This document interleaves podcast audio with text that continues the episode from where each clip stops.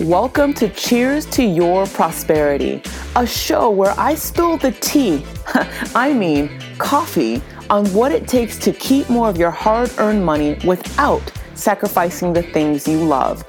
We'll talk about how to use the principles of wealth, money mindset, spirituality, and more to enhance your financial skill set. I'm your host, Chioma Njaku. I'm an 18 year accountant and a financial coach. There's something else I'd love for you to know. I've experienced financial rock bottom and have climbed my way out of it. What that means to you is that I walk my talk and I look forward to sharing my experiences as well as observations from my work with clients to help you walk yours. Y'all, I believe we all have a right to prosper. With that said, enjoy the show and let's go.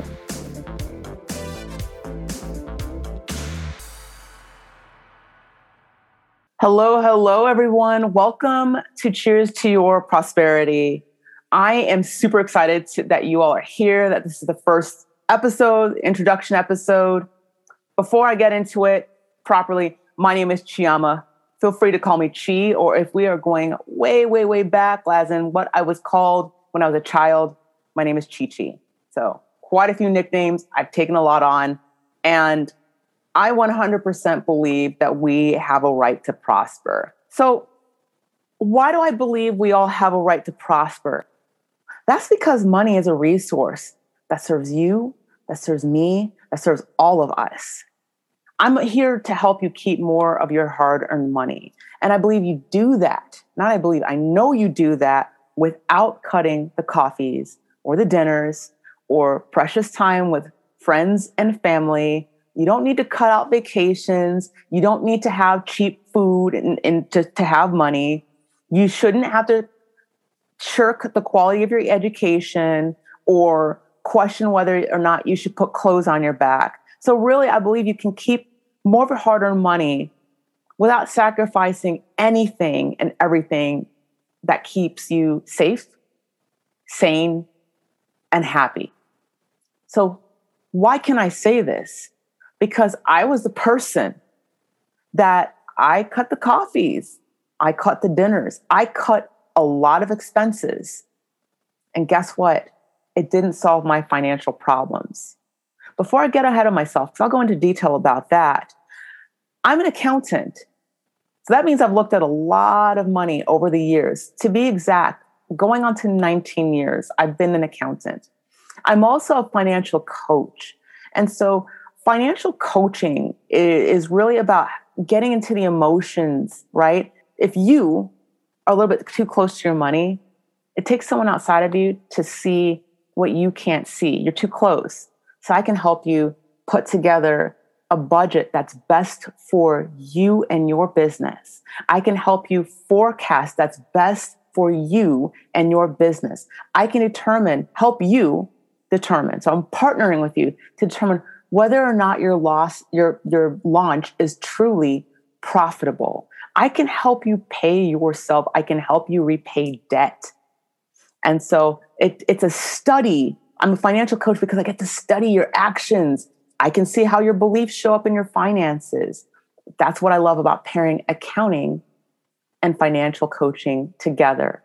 With that you get to actually achieve your goals and have money be the resource that truly serves you without taking a guess at whether or not it's coffee or the sky or should you or have purchased that Gatorade at the store. You don't need to guess, you know.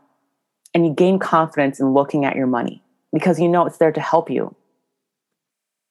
So, more on my background as to where I'm coming from. I have, I want to give like a bit of a humble brag to really set the stage here.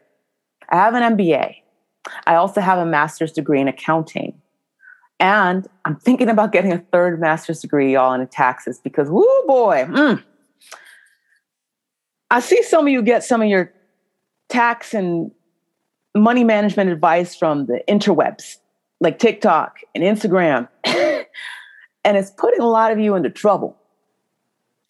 But the bigger question is why? are you more willing to listen to social media versus someone that studied and nerded out, nerded out, nerded out, that's my language, nerded out in taxes, in all things money management, cash flow? Why is TikTok and Instagram more approachable than someone like me? That's what I'd like to know. And that's why I'm considering getting a master's degree. I love understanding why humans do what they do. And it helps me serve you better. Because if you can, if you trust Instagram more than someone like me, that's a problem, right? That that's something to really be looked at. So I'm curious about that. Continuing on, I began my career as an auditor, and that meant I went into companies like mom and pop shops, all the way up to Fortune 500 companies to validate their financial statements. To do that, I would look at a lot of bank accounts. I, that includes credit cards, loans, lines of credit. I looked at invoices. I looked at receipts. I contacted vendors and I talked to employees in the company. Super fascinating, super fascinating. Just to make sure that what's reported as the balance on that financial statement is really true and accurate as possible. Complete is what we use. From then on, I worked as an accountant for other companies. And I eventually ran an accounting department. I say successfully, but guess what?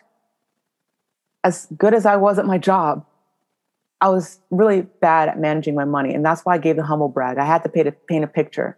I should know how to manage my money. I didn't. And to be specific, I lived from paycheck to paycheck and occasionally overdrew my accounts. And I did that, that happened despite cutting the coffees, as I mentioned earlier, cutting the dinners. I, I cooked at home. I, I brought my lunches to work. I canceled the gym memberships. Um, I did DIY nails and hair. I went to the salon only as needed if I went out to eat, I would eat only, I'll actually look at only the chicken or the vegetarian sections of the menu because that was often the cheapest, which was interesting because I read a book called titled Secrets of the Millionaire Mind.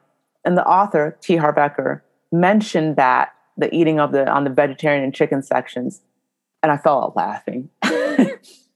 Because I didn't know that was a thing. But yeah, that was my life. I lived in some not so great neighborhoods as well just to cut the cost. Of course, I read the blogs, the personal finance blogs that told me what to do. And it didn't stop me from having financial issues. It really didn't. So, just giving more of my story, eventually I would think that I just didn't earn enough money, which is strange as I was a single girl and I earned six figures at the time $110,000 per year to be exact. But apparently I was broke. So I blamed accounting and I decided to become a yoga teacher. Don't laugh too hard, okay? I saw a lot of people in the fitness industry doing well for themselves, including yoga, and I was inspired, not to mention I was a fit chick. So I wanted to get into fitness and do more to be of service, to help people be healthy and fit, because that was my lifestyle. You know, I, I knew how to make things work. Remember, I cut the gym membership, right? So I had to get creative. And um, I thought that I would transition into that, you know, into that role. And well, as life would have it, I'm reading my notes here. As life would have it, um, I didn't have enough time to transition. I actually left my my the job where I was running the accounting department and I took on a consulting role thinking that it would give me more time and flexibility to transition into being a fitness personality and not so fast that consulting job was actually not legit.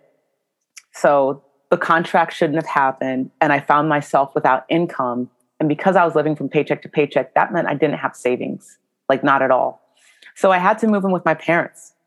And that was 2015. I was 35 years old. And I was my financial rock bottom. And hitting rock bottom sucks, y'all, but it is a great wake up call. It, it will force you to look at things. If you allow yourself to see the lesson, and I'm seeing it now, I'm starting to appreciate it now. I'm not trying to be all fluffy. Be see the positive things. I, I didn't like hitting rock bottom. But I had to learn like what was really going on and with my finances because that was a big message. I was making a great money actually, and then I lost it all. It wasn't about cutting coffees, it wasn't about the dinners, it wasn't about not earning enough either. I didn't know what I wanted. That was the key. I was so busy trying to live up to other people's expectations and standards and way of life instead of honoring my own. I would like for a lot of you to take that in because what I just said applies to a lot of the people I serve and maybe to you. Are you living according to your own standards? Are you honoring your life or are you honoring what someone else expects of you? And I say this because I realize that it's not safe for a lot of us to know what we want. The people who are they're successful now, but they'll talk about their rise to success and how no one supported them. They were ridiculed, they were made fun of. That ain't easy. That's what I mean. It's not safe to really declare what you want, but it's the best thing for you as it's the fastest path to not just riches, prosperity, life fulfillment. When you know what you want, you can tell money how to help you. That's when your money serves you. That's when it doesn't leave as fast as it comes in. That's when it stays with you. That's why money is a resource that, serve, that serves you. It's waiting for your direction. Now, I mentioned my clients have similar outcomes, right? Because, yeah, almost every single prospect and client that has talked to me has said this, but I cut the coffees. And I look at their money and I could see when they have tried to cut expenses versus the before, so the before and the after. And when I look at the before, I see right away that the penny pinching stuff called coffees is not their problem or was not their problem. It's the same thing I mentioned for me. They had no idea what they wanted.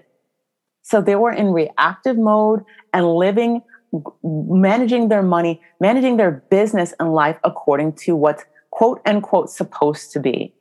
In other words, living according to someone else's expectations, what society says for them, what their parents say for them, what the neighbor says for them. They're taking advice from people that don't have money. How many of you have done that? You take advice from people that don't have money. Money you take money advice from people who don't have money. Can I tell you that a lot of the people on the internet that are giving money advice don't have money? So they're repeating what someone else is saying. They don't have fact to back it up. Just saying, not trying to be a hater. I think the money conversation is great. It's more, it's needed, but it, there's depth. And so that's the purpose of this podcast. I want to create some more depth in terms of the money conversation, not just as six steps to financial freedom or how to clip more coupons or shop on the cheap. Those are great. There's a place for that. That's not this podcast. This podcast is really about filling in what I see as some some big blanks so it, it's it's to I want to help you grow your bank accounts, y'all. And it's not to hoard money. It's to confidently know that you can manage money, that money is easy to come by, and that money needs to flow. At the end of the day, you're here to live life on this planet. So, some conversations, because I'm going to talk about some things that not many people talk about, but we need to, to enrich this conversation. I've mentioned coffee a few times. So, some of the things that some episodes that are coming up, I'll be talking about how coffee does not make you broke. My business is called the Mindful Bookkeeper. So my brand is all about mindfulness. So it wouldn't it be interesting for me to talk about how money mindset is keeping you broke? Can't wait to release that one. I'm going to also talk about how tracking your finances, in other words, bookkeeping, helps you manifest money if you're in an industry where being broke is cultural, I mentioned I'm a yoga teacher. I'm going to talk that through too as an explanation as to why you might be struggling with your money. It's because your industry expects it of you. I'm going to get candid about my adult life. For most of my adult life, I've had bad credit. and it hasn't stopped me from owning luxury goods or taking a vacation. So I'm going to talk that through and share with you how I've been rebuilding my credit and what I've been able to do in general. And I would be sharing because I mentioned I'm the mindful bookkeeper and mindfulness is my brand. I'm definitely going to be talking about how to use the tools of mindfulness, like meditating, journaling, creating a vision board, how to use those tools as a supplement to the money management tools such as budgets, forecasts, connecting with a bookkeeper or an accountant, and so much more. And that's just the first season. The second season, well, I'll, I'll speak to that one when it comes, but I'm, I'm actually going to be exploring all the other ways, showing you all the ways that money impacts your life and your life impacts and influences your money. Because the reality is, is you all have a right to know. And I find that again, a lot of information, a lot of context with the money discussion is missing. You can't make good decisions about your finances with half information. Now, I want to share a personal reason for why I'm sharing this podcast. I don't want to muzzle myself anymore. I um I got a lot to say. I mean, like I said, I'm going on to two decades of being an accountant and looking at money. So there's a lot from me to say because it's not being said. And I want to express my gratitude for being able to come on other people's platforms, be it a podcast or being a guest speaker at a masterclass, or even giving the occasional keynote to talk about managing money and being financially empowered. I'm grateful for that. I'm about being transparent. It's my truth, it's my my lens, but this is a two-way street and I would expect and hope that you all feel free to send your feedback and comments about the episode that you've listened to doesn't always have to be positive, you know? Keep it real. That's what this is about because when you keep things real, we end up having real conversations. And when I say keep it real, don't be nasty. Please don't be nasty, y'all. You can be fair. Be fair and firm, but don't be nasty. Keep it real. please.